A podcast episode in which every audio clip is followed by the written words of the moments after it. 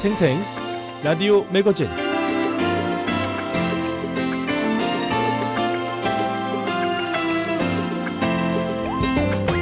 청취자 여러분 안녕하세요. 미국 수도 워싱턴에서 보내드리는 VOA 방송 생생 라디오 매거진 장량입니다. 자, 매년 10월 31일 할로윈데이 저녁이 되면은요 미국 어린이들은 이 무서운 복장을 하고 집집마다 문을 두드리면서 Trick or Treat 사탕을 주지 않으면 장난을 칠 거예요 라고 외칩니다. 그러면 집주인들은 미리 준비한 사탕을 주면서 해피 할로윈, 행복한 할로윈을 보내라고 화답하죠. 이 할로윈 데이는요, 서양인들이 즐기는 전통 문화 가운데 하나인데요. 역사 전문 채널 히스토리에 따르면 할로윈의 기원은 고대 켈트족의 사윈 축제에서 유래했다고 합니다. 2000년 전에 현재 아일랜드, 영국, 프랑스 북부 지역에 살던 이 켈트족은 11월 1일에 새해를 맞았는데요. 이 새해 전날 밤에 10월 31일에 죽은 자의 유령이 땅으로 돌아온다고 믿어서 이 귀신을 쫓으려고 무서운 복장을 하고 불을 피우며 축제를 벌였답니다. 시간이 흘러서 이 켈트족 땅을 로마가 점령했는데 로마 교황 그레고리우스 3세가 11월 1일을 모든 성인을 공경하는 Saint Day로 명명했고 이 성인의 날 전날을 All Hallows Eve 즉 성인의 날 전날 저녁이라고 불렀는데요. 사윈 축제와 섞였고 이것이 할로윈이 됐다고 합니다. 아, 미국은 할로윈 데이를 축하하는 주요 국가인데요. 다양한 의상을 입는 커스튬 파티를 열고 어린이들은 사탕을 마음껏 먹습니다. 자, 이날 미국인들이 소비하는 사탕이 1년치 양의 4분의 1이라는데요. 자, 40년 만에 높은 물가 상승을 경험하는 올해는 어떨까요? 미 노동부에 따르면요. 올해 사탕 가격이 작년보다 13%나 올랐습니다. 연간 사탕 가격의 상승 폭으로 가장 크다는데요. 그야말로 이 충격적인 사탕 가격에 미국인들은 아, 사탕에 과소비를 할까 아니면 올해는 좀 재미없이 보낼까라는 고민을 한다라는 소식을 월스트리트 신문이 전했습니다. 높은 인플레이션 상승 때문에 인건비와 설탕, 밀가루, 우유 가격 등이 올랐기 때문이라고 제조업체들은 설명을 하는데요. 신문에 따르면 미국 소매협회는 가구당 사탕과 초콜릿, 의상 등 지출을 추가하면 올해 미국인들은 한 100달러를 지출할 거라고 보도했습니다. 또 올해 전반적인 할로윈 데이 지출은 106억 달러에 달할 것으로 예상되는데요. 지난해 지출액 80억 달러에서 약 33% 증가한 액수가 되겠습니다. 생생 라디오 매거진 출발합니다. 미국 내 화제 소식을 화제 단어로 알아보는 해시태그 VOA 한국어 방송 사이트에서 독자들이 많이 읽은 기사로 한반도 현안 정리합니다. 독자의 선택, 인물로 돌아보는 미주 한 인사, VOA 이야기 미국사, 인물 아메리카까지 준비해놨습니다. 생생 라디오 매거진 10월 마지막 주 순서 출발합니다.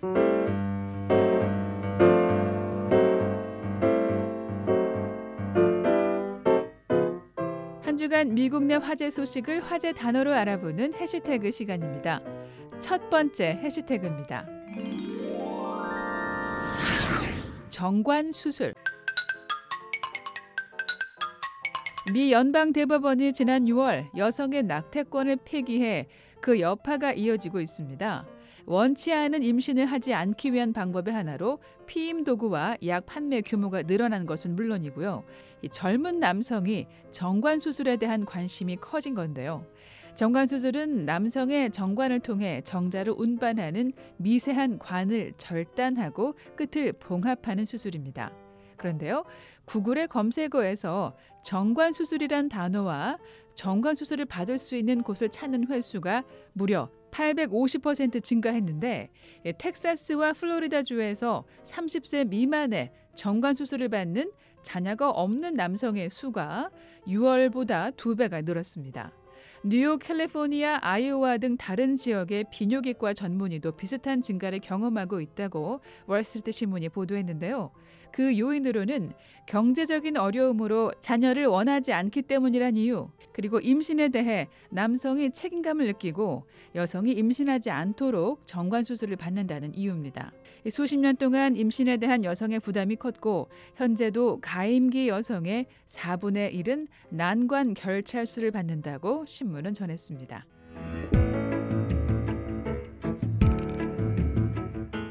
두 번째 해시태그입니다.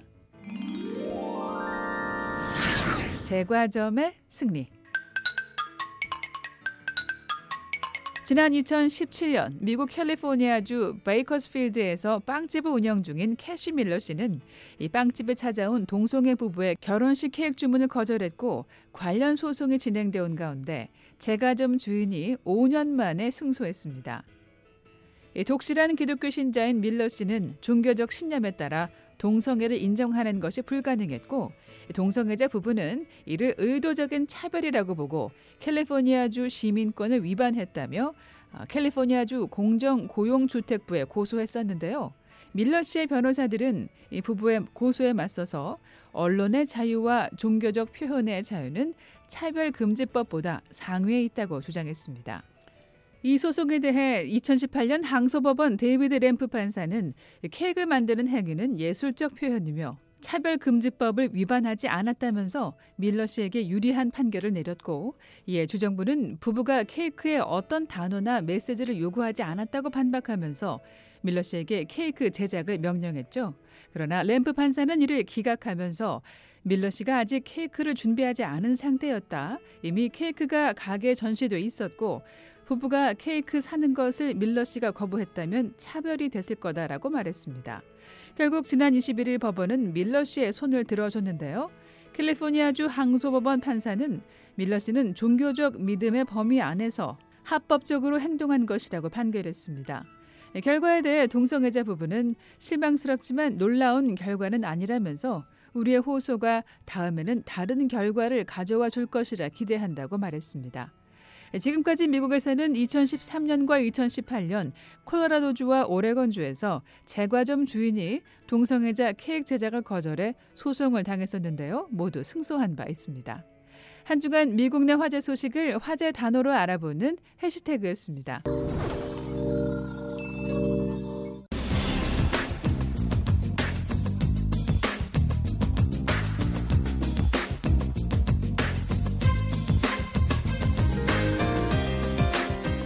한 주간 VOA 한국어 방송 웹사이트에서 독자들이 많이 읽은 기사를 정리하면서 한반도 소식 알아보는 독자의 선택 시간입니다. 박영서 기자 함께합니다. 안녕하세요. 네, 안녕하세요. 네, 이번 주는 또 어떤 어, 기사에 독자들이 관심을 두셨을지 궁금한데요. 아, 가장 많이 읽힌 기사는 어떤 건가요? 네, 한국 서해 북방 한계선을 침범했다가 퇴각한 북한 상선이 어, 과거에 제3국으로부터 등록을 취소당했던 걸로 나타났는데요. 이 관련 소식이 독자들에게 가장 많이 읽혔습니다. 네, 자, 이 선박이 어, 북방 한계선을 언제 넘었다는 건가요? 네, 한국 군 당국은 한반도 시각으로 24일 새벽에 어, 북방 한계선을 넘은 북한 선박이 무포호라고 밝혔는데요. 이 선박의 고유 번호인 국제 해사기구 IMO의 일곱 자리 숫자가 공개되지 않아서 더 자세한 정보는 알 수 없지만 현재 북한에는 이 무포라는 이름으로 운항 중인 선박이 한 척 있습니다. 네. 자, 그럼 그 이름으로 선박의 구체적인 정보를 얻을 수가 있었습니까? 네, 선박명을 토대로 유엔의 선박 등록 자료, MarineTraffic 등 선박 추적 시스템을 살펴보면요. 무포호는 길이 97m, 중량 톤수 5,297톤의 중형 화물선으로 2009년에 건조된 비교적 최신 선박임을 알 수 있습니다. 네. 자, 앞서 한국 언론이요. 이 무포호가 스커드 미사일을 싣고 시리아로 향했다가 미 정보 당국 등에 발각이 돼서 기술을 돌린 북한 선박하고 명칭이 같다는 보도를 했었는데요. 네, 맞습니다. 그게 지난 1991년이었습니다. 하지만 새 무포호의 건조 연도가 1991년보다 약 18년 뒤인 점으로 볼 때 당시의 무포호와 이번 무포호는 다른 선박으로 추정됩니다. 어, 과거 무포호의 영문 철자는 MUPO였는데요. 하지만 이 새 무포는 MUPHO인 것도 다른 점입니다. 아울러서 옛 무포의 국제 해사기구 IMO 번호를 어, 선박 등록 자료에서 검색해 보면 이미 폐선된 걸로 안내됩니다. 아, 네. 그럼 이번에 이 NLL을 넘은 선박이 새 무포호라는 건데요. 이 새 무포호에 대해서 알려진 내용이 뭔가요? 네, 새 무포는 건조 첫 해인 2009년에 중국 선적의 루이푸 66호로 운항을 시작했지만 2011년 10월에 북한 선적을 취득하면서 이름을 진성호로 바꿨습니다. 어, 그리고 2016년 1월에는 아프리카 나라인 토고의 깃발을 달면서 롱리치 5호라는 새 이름을 갖게 됐는데요. 불과 5개월 만인 같은 해 6월에 토고 정부로부터 등록을 취소당하면서 2020년까지 선적 미상의 선박으로 남아 있었습니다. 이후에 이 무포호는 2020년 4월 몽골 깃발을 달았는데요. 다시 불과 3개월 후인 2020년 7월부터 북한으로 선적을 변경한 걸로 나타났습니다. 네. 이름이 여러 번 바뀌었는데 지금은 어떻습니까? 네, 현재 무포의 소유주는 북한 평양 미산동 소재의 평화 운송 회사입니다. 어, 최근까지 중국 룽커항에 입항한 기록도 남겼습니다. 예, 룽커로 가셨는데 아, MarineTraffic 기록으로 좀 자세히 알아볼까요? 네, 이 MarineTraffic에 따르면 무포호는 현지 시각으로 17일까지 어, 중국 룽커항에 머물렀고요. 이날 룽커항을 빠져나오면서 이 선박 자동 식별 장치 AIS를 껐는데요. 이후 지금까지 AIS를 켜지 않으면서 중국 룽커항 인근 해상이 마지막 포착 지점으로 안내돼 있습니다. 그런데 저희 기자가 이 배가 지난해 4월에 롱리치 5호라는 이름으로 중국 룽커항에 입항했다고 보도한 바 있습니다. 아, 그러니까 지난주는 물론 작년에도 최소 한 차례는 룽커항을 드나들었다는 얘기네요. 네, 맞습니다. 네. 자, 유엔 안보리 대북 제재 위원회는 이 선박의 움직임을 주시하지 않을까요? 네, 전문가 패널이 지켜보고 있는 선박 가운데 하나인데요. 어, 전문가 패널은 최근에 공개한 중간 보고서에서 2020년과 2022년 사이에 새롭게 북한의 깃발을 단 선박 14척의 목록에 이 무포를 포함시켰습니다. 어, 전문가 패널은 최근 몇 년간 북한이 한국과 타이완 회사 소유의 중고 선박을 구매하는 문제를 지적하면서 이 목록을 공개했는데요. 무포호가 토고, 몽골 등의 깃발을 단 경위와 평화 운송 회사로 소유권이 이전되는 과정 등을 조사할 가능성이 있습니다. 네. 자, 다음 소식 보겠습니다. 네, 최근 3년여 만에 이동 모습이 포착돼 큰 이목을 끌었던 동창리 서해 위성 발사장 내의 이동식 건물 외벽을 해체했는데요. 실제 발사 준비에 나선 것인지 주목되고 있습니다. 이 관련 소식에 독자들의 관심을 받았습니다. 네. 자, 내용은 좀 보죠. 건물 외벽을 해체했다는데 이걸 언제 확인한 건가요? 네, 지난 24일에 확인한 건데요. 제임스 마틴 비확산 센터가 공개한 24일자 플래닛 앱스 고화질 위성 사진에는 어, 평소에 하얀색으로 찍혔던 이 건물의 북서쪽 외벽이 뜯겨진 듯이 내부를 드러내고 있습니다. 내부의 왼쪽 절반은 황색 물체로 채워져 있고요. 나머지 절반은 비어 있습니다. 네. 저희 BOA가 앞서 이 건물이 원래 위치를 좀 벗어났다고 보도한 적이 있었죠. 네, 맞습니다. 이 조립 건물이 원래 위치에서 서쪽으로 약 40m 이동했다고 보도한 바 있습니다. 이후에 약 열흘 넘게 별다른 움직임이 없었는데요.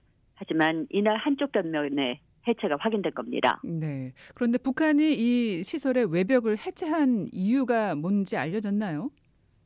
네, 그 배경과 이유는 정확하게 알 수 없지만 북한의 로켓 발사에 이 조립 건물이 필수적인 역할을 하는 만큼 건물의 이동 모습이라든지 외벽의 해체는 매우 주목되는 움직임입니다. 네. 전문가들도 주목하고 있을 텐데 전문가들로부터 한번 얘기를 들어보죠. 네, 전문가들의 분석을 전해드리면요. 우선 데이브 슈멀러 제임스 마틴 비확산 센터 선임 연구원은 25일 VOA와의 전화 통화에서 조립 건물의 변화를 좀 더 지켜볼 필요가 있다고 말했습니다. 앞서 건물이 이동했을 당시에는 이동식 건물에서의 작업 공간을 만들려는 의도로 분석됐다면서 이번 위성 사진에 포착된 장면에서는 이동식 구조물의 벽면이 제거된 걸 볼 수 있다고 말했습니다. 그러면서 북한이 뭘 할지 현재로서는 구체적으로 알 수 없다면서 시간이 지나면 그들이 하는 일이 뭔지 정확하게 판단할 수 있을 거라고 덧붙였습니다. 네. 그런데 로켓 엔진 시험장에서도 변화가 관측됐다면서요? 네, 발사장에서 약 1km 떨어진 로켓 엔진 시험장에서도 변화가 관측됐습니다. 엔진 시험장의 북동쪽 지점에 폭 약 12m의 비포장 도로가 연결된 장면이 이 Planet Labs 위성 사진에 나타났습니다. 이 도로는 17일부터 조금씩 윤곽을 드러내기 시작해서 18일과 20일 사이에 온전한 길의 모습을 갖췄습니다. 다만 아직 포장이 이루어지지 않아서 엔진 시험장의 회색 바닥과 다른 황색을 띠고 있습니다. 이 도로를 따라서 엔진 시험장의 반대편 방향으로 약 2km 정도를 이동하면 동남쪽 해안가 지대로 연결되는데요. 올해 8월에 촬영된 구글어스 위성사진에서는 이 일대에 들어선 새로운 단층 건물 20여 개를 볼 수 있습니다. 어, 새로운 건물이 20여 개요. 이전엔 어땠나요? 네, 이전까지는 군부대 막사로 보이는 건물 5개 정도만 들어 있었던 곳입니다. 하지만 지금은 20개가 넘는 건물지대가 형성된 겁니다. 이 밖에도 동해 위성 발사장의 서쪽과 동쪽으로 200m 떨어진 지점에 작년 8월부터 대규모 주택단지가 모습을 드러내고 있는데요. 슈멀러 선임연구원은 북한이 로켓 발사 핵심 시설이 밀집한 지대에 주택 단지를 건설하는 것에 주목하면서 더 이상 동해 위성 발사장이 활용되지 않을 가능성을 제기했습니다. 특히 김정은 위원장이 올 3월에 서해 위성 발사장을 시찰한 후에 이곳에서 대대적인 개선 작업이 펼쳐지고 있다면서 북한이 동해 시설보다는 서해 위성 발사장 운용에 더 집중하는 걸로 보인다고 진단했습니다. 네. 자, 지금 여러분께서는 VOA 한국어 방송에 보내드리는 생생 라디오 매거진 독자의 선택 함께하고 계십니다.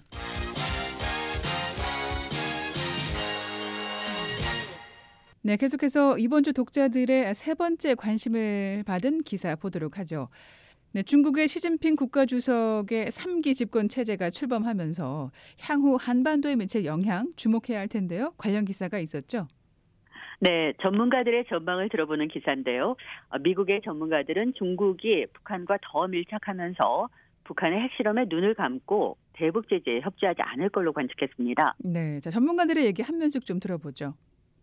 네, 먼저 크리스토퍼 존스턴 전 백악관 국가안보회의 동아시아 국장은 북한이 새롭게 출범한 중국 시진핑 체제와 더 밀착하면서 미국의 고민거리를 안겨줄 걸로 내다봤습니다.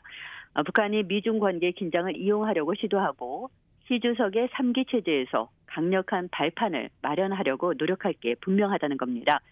아, 그러면서 북한의 행동 때문에 미국의 주의가 분산되는 것도 중국 입장에서는 나쁜 상황은 아니라고 말했습니다. 예, 시진핑 주석의 3연임이 발표된 게 23일인데요. 다음 날 어, 노동신문 일면에 김정은 국무위원장이 중국에 보낸 축전 전문을 공개하지 않았습니까? 네, 그렇습니다. 이 같은 상황에 대해서 존스턴 전 국장은 북한과 중국이 밀착하고 여기에 최근에 부쩍 가까워진 러시아까지 가세해서 동아시아에서 미국의 안보 셈법을 복잡하게 할 걸로 내다봤습니다.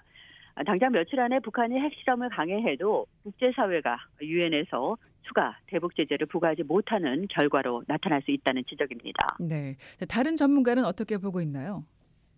네, 에반스 리비어 전 국무부 동아태 부차관보 역시 새 지도부 하에 중국이 북한의 핵실험을 크게 문제 삼지 않을 걸로 내다봤습니다. 어, 북한의 행동이 북중 국경의 안정을 해치지만 않는다면 중국은 계속해서 북한의 행동을 묵인할 걸로 보인다는 겁니다. 중국은 오히려 미국과 한국의 안보 셈법을 복잡하게 만드는 북한의 행동들에서 이익을 본다고 리비어 전 부 차관보는 부연했습니다. 중국 전문가인 마이클 스웨인 퀸시 연구소 동아시아 국장은 다음 달에 미국 중간 선거 그리고 2024년 미국 대통령 선거가 미중 신냉전의 중요한 분수령이 될 걸로 전망했습니다. 네. 자, 마지막 한 가지 소식 짧게 좀 볼까요? 네, 미국 국무부가 핵실험 준비를 마친 북한에 강력한 경고 메시지를 다시 보냈다는 소식입니다. 어, 베단트 파텔 국무부 수석 부대변인이 국무부와 여러 미국 정부 부처에 걸쳐서 다양한 도구가 있다고 밝혔는데요. 이달 초에 국방부는 북한의 미사일 발사에 대응해서 양자, 3자 연합 군사훈련에 참여했고 또 북한의 무책임한 행동에 대응해서 개인과 기업을 추가 제재했다고 말했습니다. 아, 그러면서 우리가 북한의 책임을 물을 수 있는 도구를 계속 갖고 있는 거라고 덧붙였습니다. 네. 자, 이번 주 독자의 선택 여기까지 정리하겠습니다. 한국 서해 북방 한계선을 침범했다가 퇴각한 북한 상선은 과거 제3국으로부터 등록을 취소당했다는 내용 알아봤고요. 또 최근 3년여 만에 이동 모습이 포착돼서 큰 이목을 끌었던 동창리 서해 위성 발사장 내 이동식 건물의 외벽 해체 소식, 또 중국에서 시진핑 중국 국가주석의 3기 집권 체제가 출범 하면서 향후 한반도에 미칠 영향에 관한 미국 전문가의 전망 들어봤습니다. 끝으로 미 국무부가 핵실험 준비를 마친 북한에 강력한 경고 메시지를 다시 보냈다는 소식까지 알아봤습니다. 자, 지금까지 박영사 기자였습니다. 수고하셨습니다. 네, 감사합니다.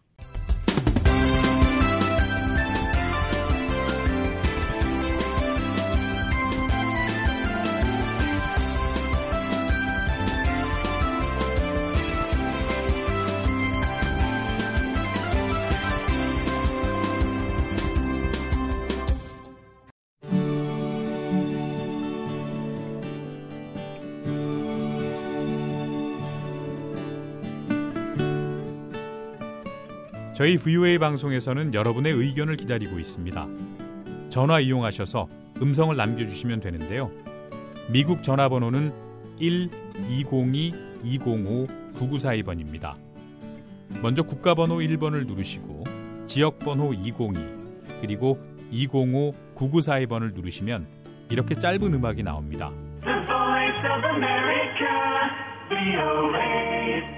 이 소리가 나오면 77번을 누르세요. VOA 방송입니다. 저희 방송에 의견이 있으신 분들은 메시지를 남겨주십시오. 감사합니다. 안내 멘트를 들으신 후에 말씀과 연락처를 남기시면 됩니다. 미국 전화번호 1-202-205-9942번 여러분의 많은 이용 바랍니다.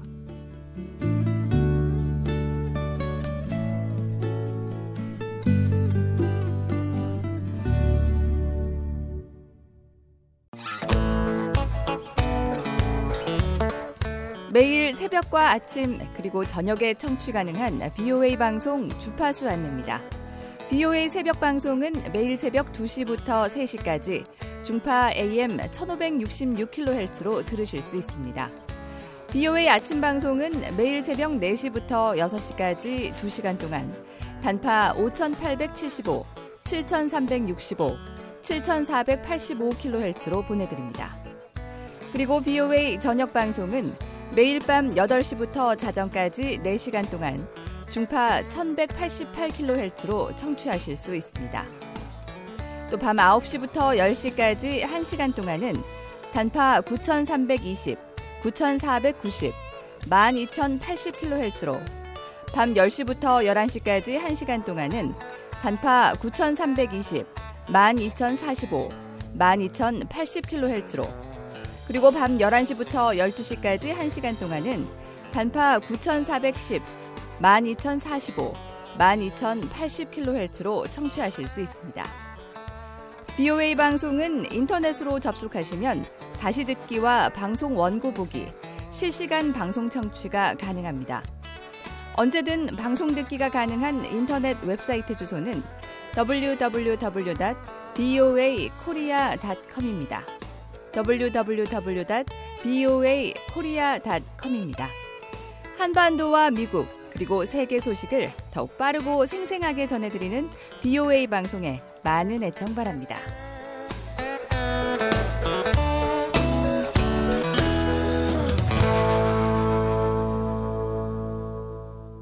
생생 라디오 매거진 인물로 보는 미주 한인사 시간입니다. 미주 한인사의 선고적인 업적을 남긴 서재필 일곱 번째 시간으로 워싱턴 군축 회의와 범태평양 회의에서의 활약에 관해 알아보겠습니다. 김정우 기자입니다.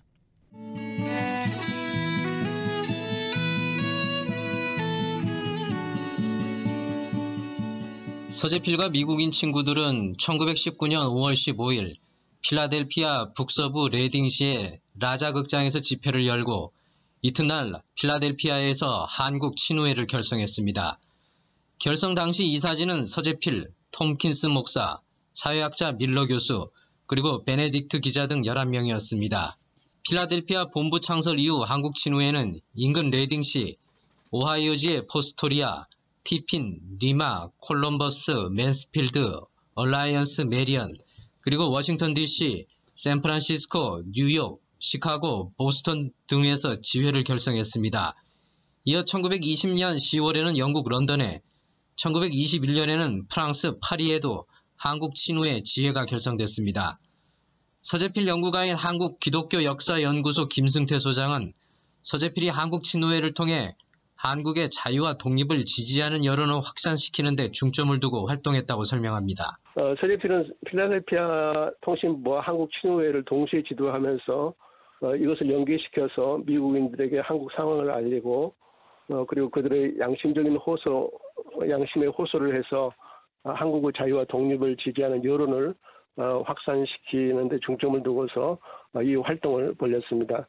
어, 그래서 각 지역에 순회 강연을 개최하기도 하고 선전물을 만들어서 보내기도 해서 각 지역의 친후회를 결성하도록 어, 독려를 하게 됩니다.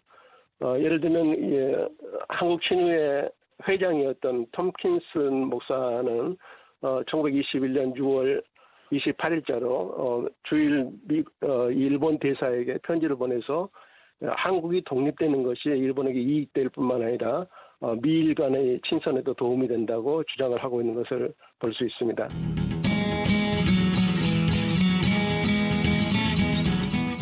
한국 친후회를 통해 미국 안에서 한국 독립의 필요성을 선전하는 데 주력하던 서재필에게 1921년 들어 새로운 기회가 생겼습니다. 바로 이에 미국 워싱턴 DC에서 미국 주도의 군축회의가 열리게 됐던 것입니다. 제1차 세계대전을 마무리한 파리 강화회의 이후에도 미국과 일본은 해군력을 확장하고 있었습니다. 그런데 이런 군비 확장은 태평양에서 새로운 전쟁을 일으킬 우려가 있었고 이에 해군 군비를 축소해야 한다는 여론이 미국에서 일어났습니다. 이런 여론을 따라 1921년에 취임한 워런 하딩 미국 대통령은 미국이 군비 축소에 응할 용의가 있다고 발표했습니다. 그리하여 8월 영국, 일본, 이탈리아, 중국, 벨기에 등의 공식 초청장을 발송했고 이해 11월부터 다음해 2월까지 군비 축소와 태평양 및 극동 문제를 논의하기 위한 워싱턴 군축회의가 열렸습니다. 서재필 연구가인 한국 숙명여자대학교의 이황직 교수는 서재필이 이 워싱턴 군축회의를 좋은 기회로 생각하고 이를 이용하려 노력했다고 설명합니다. 미국, 영국과 일본 사이에 조금씩 그 뭐라고 할까요? 그 틈이 생긴다고 할까요? 일본의 야육 같은 것들이 이제 노골적으로 드러나기 시작하니까 자 그래서 이제 미국도 어쨌든 일본을 견제할 필요는 갖게 된 거예요. 서재필이 이제 그런 계산을 한 겁니다. 아, 이런 상태에서 과거에는 일본과 사이가 좋았기 때문에 외교 활동이 잘 안 먹힐 수도 있었지만 이번엔 좋은 기회다. 그리고 마침 서재필은 어, 뭐 일찍 죽긴 아, 안타깝게 일찍 죽었지만 서재필이 29대 대통령 하딩 하딩이라는 사람하고 네트워크가 있었어요. 굉장히 좋은 기회죠. 예. 이런 기회를 활용해서 외교를 통해서 어, 어쨌든 조선 독립 문제를 이슈로라도 만든다는 거죠.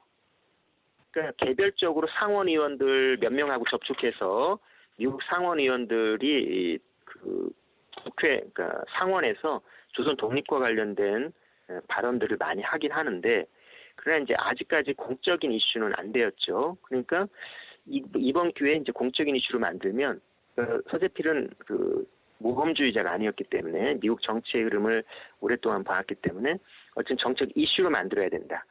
자 그렇기 위해서 이제 서재필이 그 틈을 파고들어 들기 위해서 이제 노력을 한 거였죠. 대한민국 임시정부에서도 워싱턴 군축회의에 대한 모든 준비를 서재필이 책임자로 있는 구미위원부에 위임하는 국무회의 결의를 통보했습니다. 또한 임정 임시의정원에서도 이 회의에 파송할 한국 대표로 이승만을 부대표로 서재필을 임명하는 것을 승인했습니다. 한국숙명여자대학교의 이광직 교수는 서재필이 워싱턴 군축회의의 효과를 극대화하기 위해 한국 국내와도 연계했다고 설명합니다. 그래서 이제 그걸 하기 위해서 다양한 쪽과 접촉을 합니다. 물론 중간에 조금 뭐 그 내부적인 문제도 있긴 했습니다만 그걸 다 이겨내고 서재필은 어쨌든 음, 이걸 공개적으로 어, 처리하기 위해서 국내와도 연결을 해요. 그래서 이상재를 비롯한 국내 대표 13도 대표, 각 단체 대표 해가지고 180명이 서명한 하나의 큰 길, 글이 하나 만들어집니다. 그 마치 이제 그 예전에 독립선언서 그랬듯이 한국 인민이 태평양 회의에 보내는 글이라는 그걸 글을 만들어 가지고 서재필에게 보내는 거예요. 다시 말하자면 이게 국 그러니까 일본인들이 볼 때는 아 이거 미국에 있는 한국인들이 지멋대로 한 거지 우리가 잘 다스리고 있는 식민지 조선인들의 생각은 아니야 이렇게 얘기할 때 서재필은 당당히 이걸 보내는 거죠. 우리 국민들이 전부 다 우리 독립을 원하고 있다는 글을 대표를 통해서 보내왔다. 자, 이런 장치를 가지고 대외 관계자들과 미국 정치계와 접촉을 해서 어쨌든 음, 이슈로 만드는 데까지는 성공했지만 아직까지는 우리가 힘이 부족했기 때문에 예, 독립을 이루지는 못했던 것이죠. 하지만 이런 노력에도 불구하고 워싱턴 군축회의에서 한국 문제와 관련해서 큰 성과를 거두지는 못했습니다. 워싱턴 군축회의는 한국 문제는 전혀 다루지 않은 채 1922년 2월 6일 폐막했습니다. 이후 서재필은 자신의 회사가 파산해 경제적으로 어려움을 겪게 됩니다. 서재필이 독립운동에 헌신하는 동안 필립 제이슨 상회가 사양길을 걸었던 것입니다. 1923년 무렵부터 쇠퇴하기 시작한 필립 제이슨 상회는 1924년 사원들을 감원하고 외곽 지역으로 이전하기도 했지만 결국 회복하지 못하고 문을 닫고 말았습니다.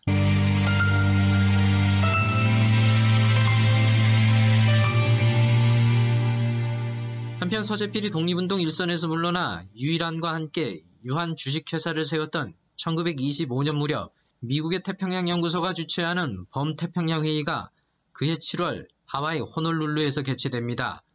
한국 기독교 역사연구소의 김승태 소장은 이 회의가 태평양 연안 국가들의 재반 문제들을 토론하기 위한 민간 차원의 국제회의로 한국에서도 대표단이 참석했다고 설명합니다. 태평양 회의는 미국, 일본, 어, 호주, 캐나다, 필리핀, 인도, 중국 등 어, 태평양 연안 국가의 저명한 제야 인사들이 모여서 어, 태평양 연안 국가의 여러 가지 문제들을 토론하기 위한 민간 차원의 국제 회의였습니다. 이 회의의 회의는 국내에도 알려져서 YMCA 총무였던 신흥호가 준비해서 송진우, 김양수, 유옥겸, 김종철 등과 함께 어, 여기에 한인 대표로 참석하게 됩니다. 서재필은 국민회와 시카고 한인 유학생들로부터 이 회의에 한인 대표 고문으로 참석해 줄 것을 요청받고 기꺼이 수락했는데요. 이와 관련해 다시 김승태 소장의 설명입니다. 예, 한인 동포들도 이 회의를 일본의 학정을 알리고 한국 상황을 태평양 연합 국가들에게 알리기 위한 좋은 기회로 보고 어, 국민회의와 시카고 한인 유학생들이 어, 서재필에게 연락을 해서 이, 이 회의 한국 대표단의 고문으로 참석해 주도록 요청을 합니다.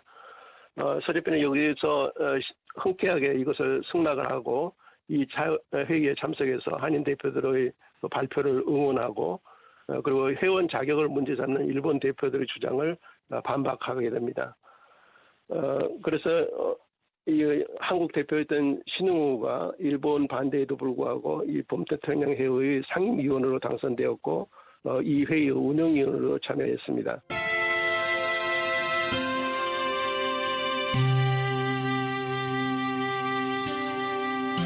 그는 귀가하는 길에 다시 샌프란시스코를 거쳐 로스앤젤레스에 들러 일주일간 그곳에 머물며 동포들의 성대한 환대를 받았습니다.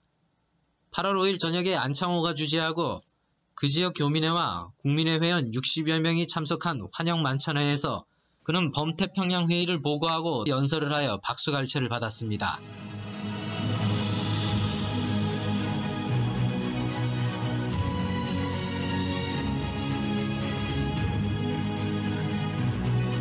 네, 인물로 돌아보는 미주 한인사 오늘은 서재필 일곱 번째 시간으로 워싱턴 군축회의와 범태평양회의에서의 서재필의 활약에 관해 알아봤습니다. 지금까지 김정우였습니다.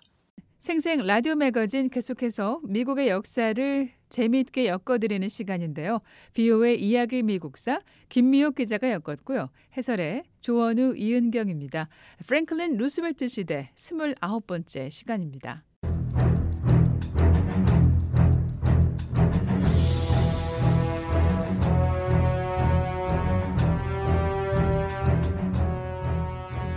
BOA 이야기 미국사. 제 46부. 프랭클린 루즈벨트 대통령 시대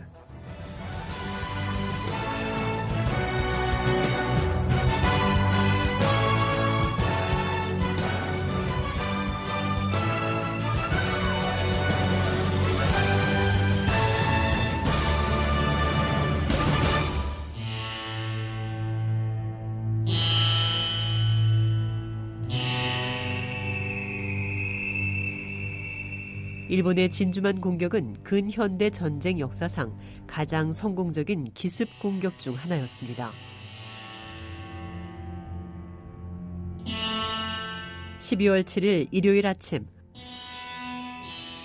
일본은 미국 해군과 공군 기지를 공격하기 위해 전투기를 발사했습니다. 선전포고도 없이 자행된 갑작스러운 공격은 모두를 완전히 놀라게 했습니다. 일본의 진주만 파괴는 완벽했습니다.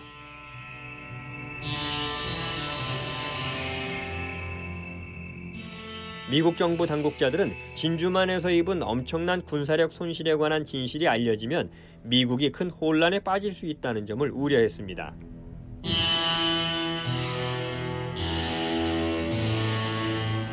다음 날 프랭클린 루즈벨트 대통령은 연방의회 의사당으로 향했습니다.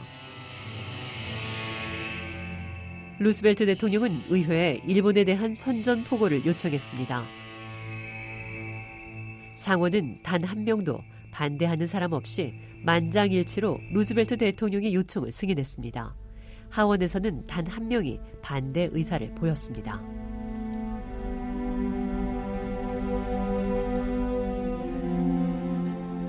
일본의 진주만 공습이 있은 지 3일 뒤 독일과 이탈리아는 미국에 선전포고했습니다. 미 의회는 이 두 나라의 전쟁을 선포하며 대응했습니다.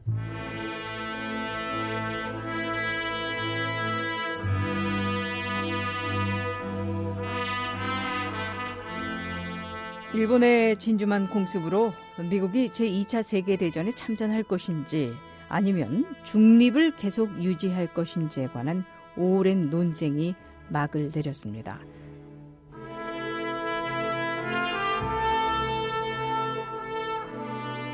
미국의 정치인들과 일반 시민들은 영국과 프랑스 그리고 다른 우방국들을 도와서 싸울 것인지 아니면 중립을 지킬 것인지를 두고 몇 년 동안 의견 대립을 보였습니다.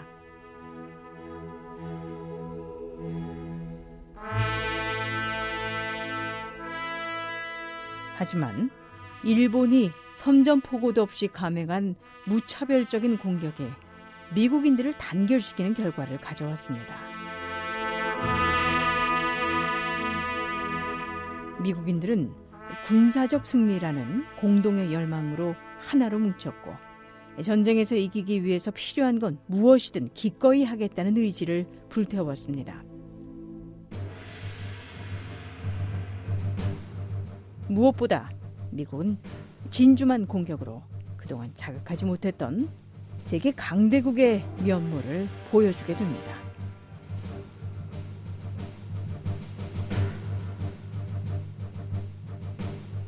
프랭클린 루스벨트 대통령과 참모들은 전쟁을 어떻게 치를지 중요한 결정을 내려야 했습니다. 미국이 일본이나 독일 중 한 나라와 먼저 싸울 것인지 아니면 두 적과 동시에 전쟁을 벌일지 판단해야 했습니다.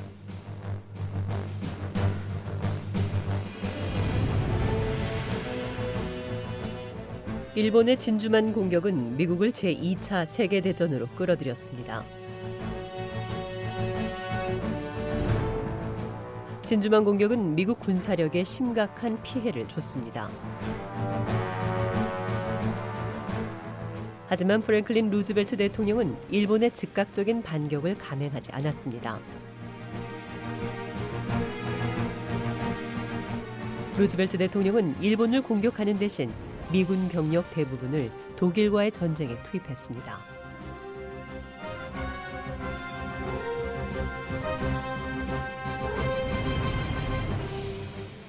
프랭클린 루스벨트 대통령이 진주만을 공격한 일본 대신에 독일과의 싸움에 병력 대부분을 보내기로 한 데는 몇 가지 이유가 있습니다.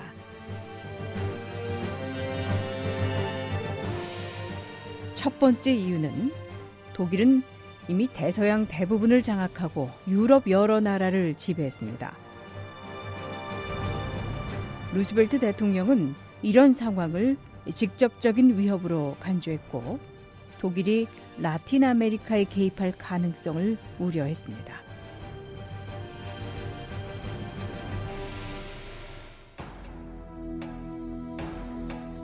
두 번째 이유는 이 시기에 독일은 이미 공업 선진국이었습니다.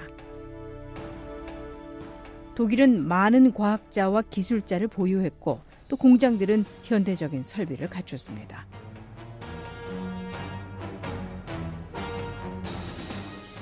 루즈벨트 대통령은 하루빨리 독일을 막지 못하면 독일이 원자폭탄 같은 새로운 치명적인 무기를 개발할 수 있다고 우려했습니다. 그리고 세 번째 이유는 역사적으로 영국은 미국의 가장 가까운 동맹국 중의 하나였습니다. 그리고 영국인들은 단결해서 목숨을 걸고 독일에 대항해 싸웠습니다.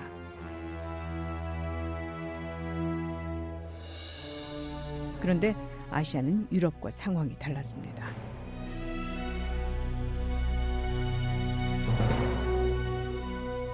영국이 독일에 맞선 것처럼 일본에 대항하는 나라가 아시아에는 없었습니다.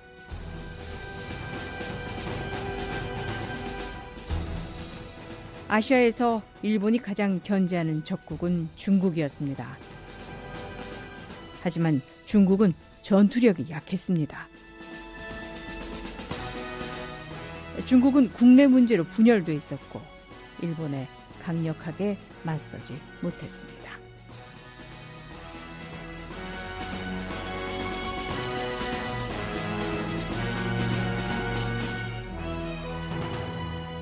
(1941년 6월 22일) 독일의 아돌프 히틀러는 1939년 8월 모스크바에서 이오시프 스탈린과 맺은 상호 불가침 조약을 깨고 소련을 공격했습니다.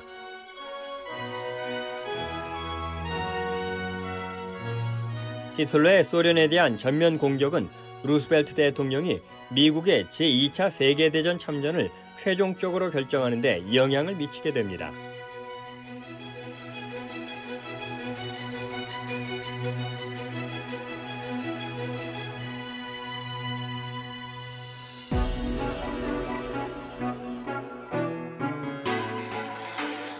루즈벨트 대통령은 독일이 동쪽과 서쪽 두 전선에서 싸워야 한다는 사실을 알아챘습니다. 독일군은 서쪽에서는 영국과 싸우고 동쪽에서는 러시아를 상대로 싸워야 했습니다. 루즈벨트 대통령은 독일 군사력이 분산된 상태에서 독일을 공격하는 것이 최선이라고 결정했습니다. 미국은 독일과의 전쟁을 위해 미군 병사들과 보급품을 영국으로 보냈습니다. 미군 지도자들은 영국 해협을 가로질러 공격을 개시해 독일을 재빨리 공격할 작전을 세웠습니다. 소련의 스탈린도 이 작전을 지지했습니다. 소련군은 독일 나치군의 공격으로 엄청난 손실을 보고 고통받고 있었습니다. 그런 만큼 소련군은 영국군과 미군이 서쪽에서 독일군과 싸우기를 바랐습니다.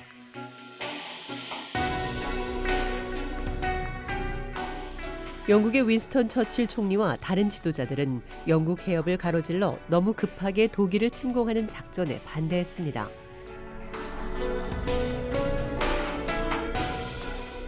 VOA 이야기 미국사 다음 시간에 계속됩니다.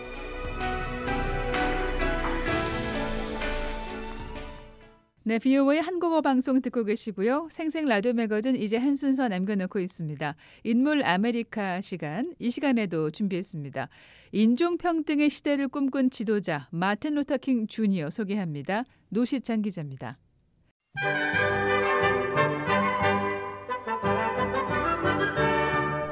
오늘의 미국이 있기까지 중요한 역사의 한 페이지를 장식했던 사람들의 이야기를 들어보는 인물 아메리카 시간입니다. 노시창입니다. 김현숙입니다. 이달 20일은 미국 민권운동 지도자 마틴 루터 킹 목사의 업적을 기리는 연방 공휴일입니다. 킹 목사의 생일은 1월 15일인데요. 그때에 가까운 1월 세 번째 월요일을 마틴 루터 킹의 날로 정한 것이죠. 그래서 오늘은 킹 목사의 생애와 그가 남긴 위대한 유산에 대해 다시 한번 살펴보도록 하겠습니다. 이건 미국 수도 워싱턴의 포토맥 강변에는 민권운동 지도자 마틴 루터 킹 목사의 기념비가 서 있습니다. 이곳에는 킹 목사의 석상과 함께 나에게는 꿈이 있다는 그의 유명한 연설문 일부도 새겨져 있죠. I have a dream today. I have a dream that one day. 1963년 8월 28일 워싱턴 D.C. 링컨 기념관 앞 마틴 루터 킹 목사는 우리의 후손들이 피부색으로 평가받지 않고 인격으로 평가받는 날이 올 것이라는 원대한 꿈을 갖고 있다고 연설했습니다. 25만 명이 넘는 군중은 킹 목사의 연설에 감격하고 열광했습니다. 마틴 루터 킹 목사는 수백 년 동안 이루지 못했던 미국의 인종평등에 큰 진전을 가져다 준 비폭력 민권운동의 지도자였습니다. 마틴 루터 킹 주니어는 1929년 미국 남부 조지아주 애틀란타에서 태어났습니다. 아버지는 침례교회 목사였고 어머니도 매우 신앙심이 깊은 여성이었습니다. 그런데 마틴 루터 킹 주니어는 어려서부터 공부를 아주 잘했다고 하지요. 그렇습니다. 불과 15살에 대학에 들어갔을 정도니까요. 어, 그가 다닌 학교는 아틀란타에 있는 모어하우스 대학이었습니다. 남부의 흑인 명문 대학이죠. 마틴 루터는 1948년 무어하우스 신학과를 졸업하고 펜실베니아에 있는 크로저 신학대학에서 공부합니다. 이때 인도의 무저항주의 독립운동가 마하트마 간디의 철학에 심취하게 됩니다. 킹 목사가 비폭력 투쟁을 원칙으로 한 건 바로 이 간디의 영향을 많이 받은 것이었죠. 이어서 보스턴 칼레지에서 신학 박사 학위를 받습니다. 그 무렵 마틴 루터는 보스턴에 있는 뉴잉글랜드 콘서바토리라는 음악대학에 다니던 코레타 스콧이란 여성을 만납니다. 나의 부인으로 적합한 모든 것을 가진 여성이었다라고 말했을 정도로 흠뻑 빠졌다고 합니다. 네. 이들은 결국 결혼을 합니다. 스콧 여사는 일생 동안 남편과 함께 민권운동의 동반자가 됩니다. 1954년부터 킹 목사는 엘라베마주 몽고메리에서 침례교 목회를 시작했는데 평소 흑인들이 부당한 대우를 받는 현실이 시정돼야 한다는 강한 믿음을 갖고 있었다죠. 그렇습니다. 그러다가 몽고메리의 시내버스 좌석 문제로 한 사건이 벌어집니다. 당시 그곳의 버스는 백인이 앞에 앉고 흑인은 뒤에 앉아야 한다는 규정을 갖고 있었습니다. 그 중간에 흑백 공용석이 있었는데 그것도 앞에 백인 자리가 모자라면 흑인은 그 자리도 백인한테 내줘야 했습니다. 1955년 12월 어느 날이었는데요. 재봉사 일을 마치고 피곤한 몸으로 집에 돌아가던 로사 박스라는 흑인 여성이 중간석에 앉게 됐습니다. 그런데 백인 승객이 올라타자 운전사가 박스 여인에게 백인에게 자리를 내주라고 명령을 했습니다. 네, 그러자 박스 여인은 조용하지만 단호하게 no 라고 하며 버티고 앉아 있었습니다.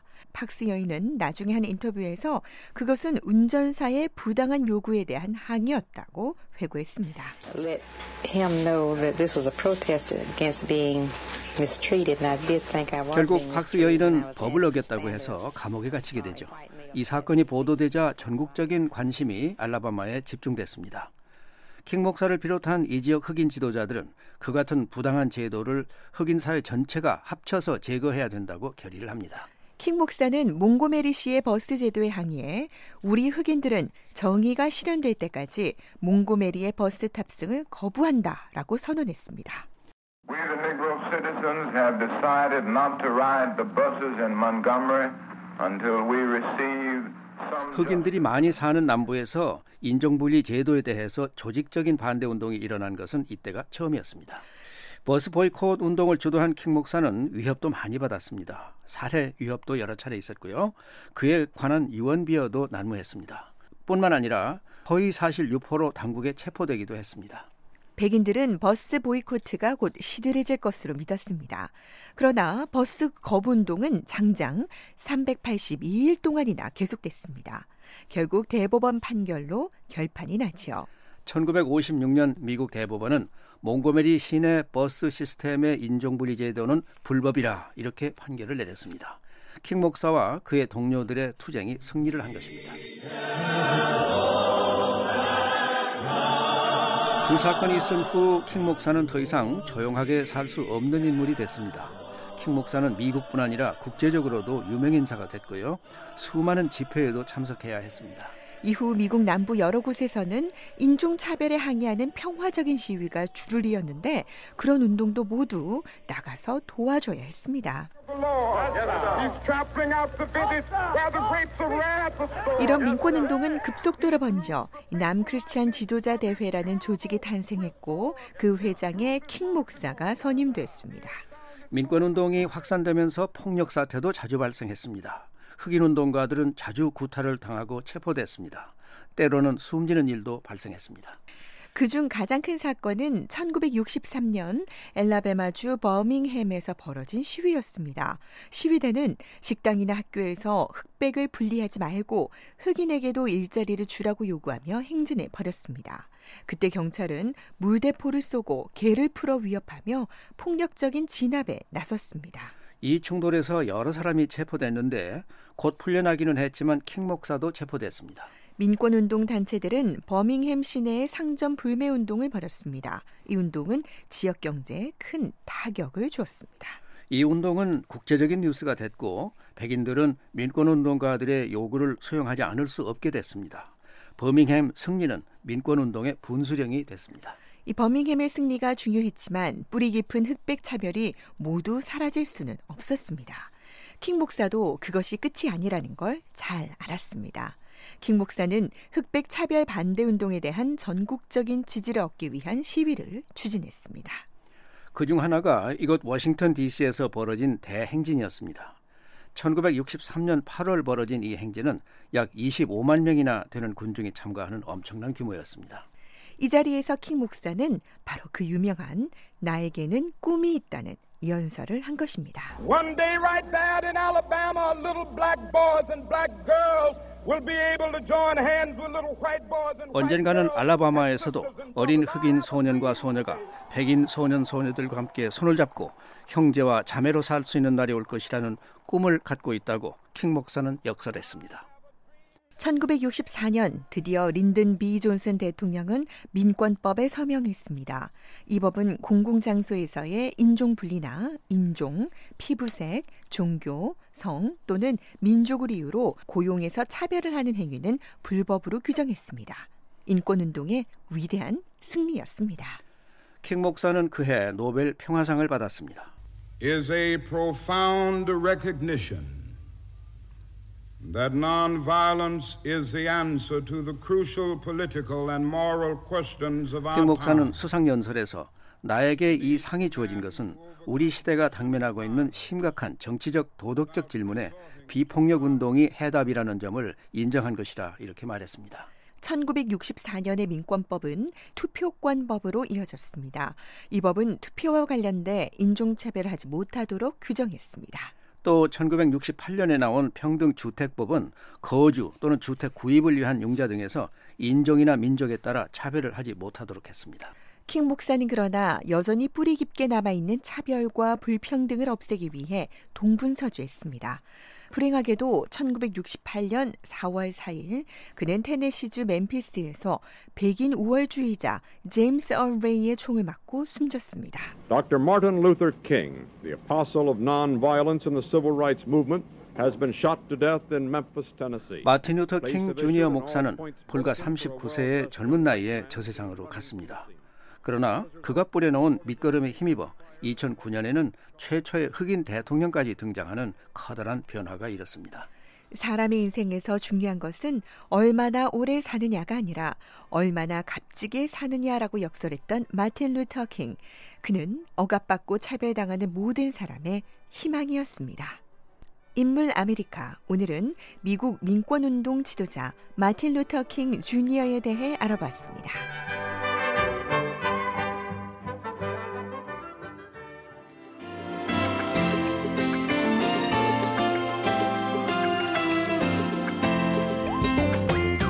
생생 라디오 매거진 이번 주 준비한 내용은 여기까지입니다. 오늘 한 주도 건강하고 따뜻하게 보내시기 바랍니다. 지금까지 저는 장량이었습니다. 고맙습니다.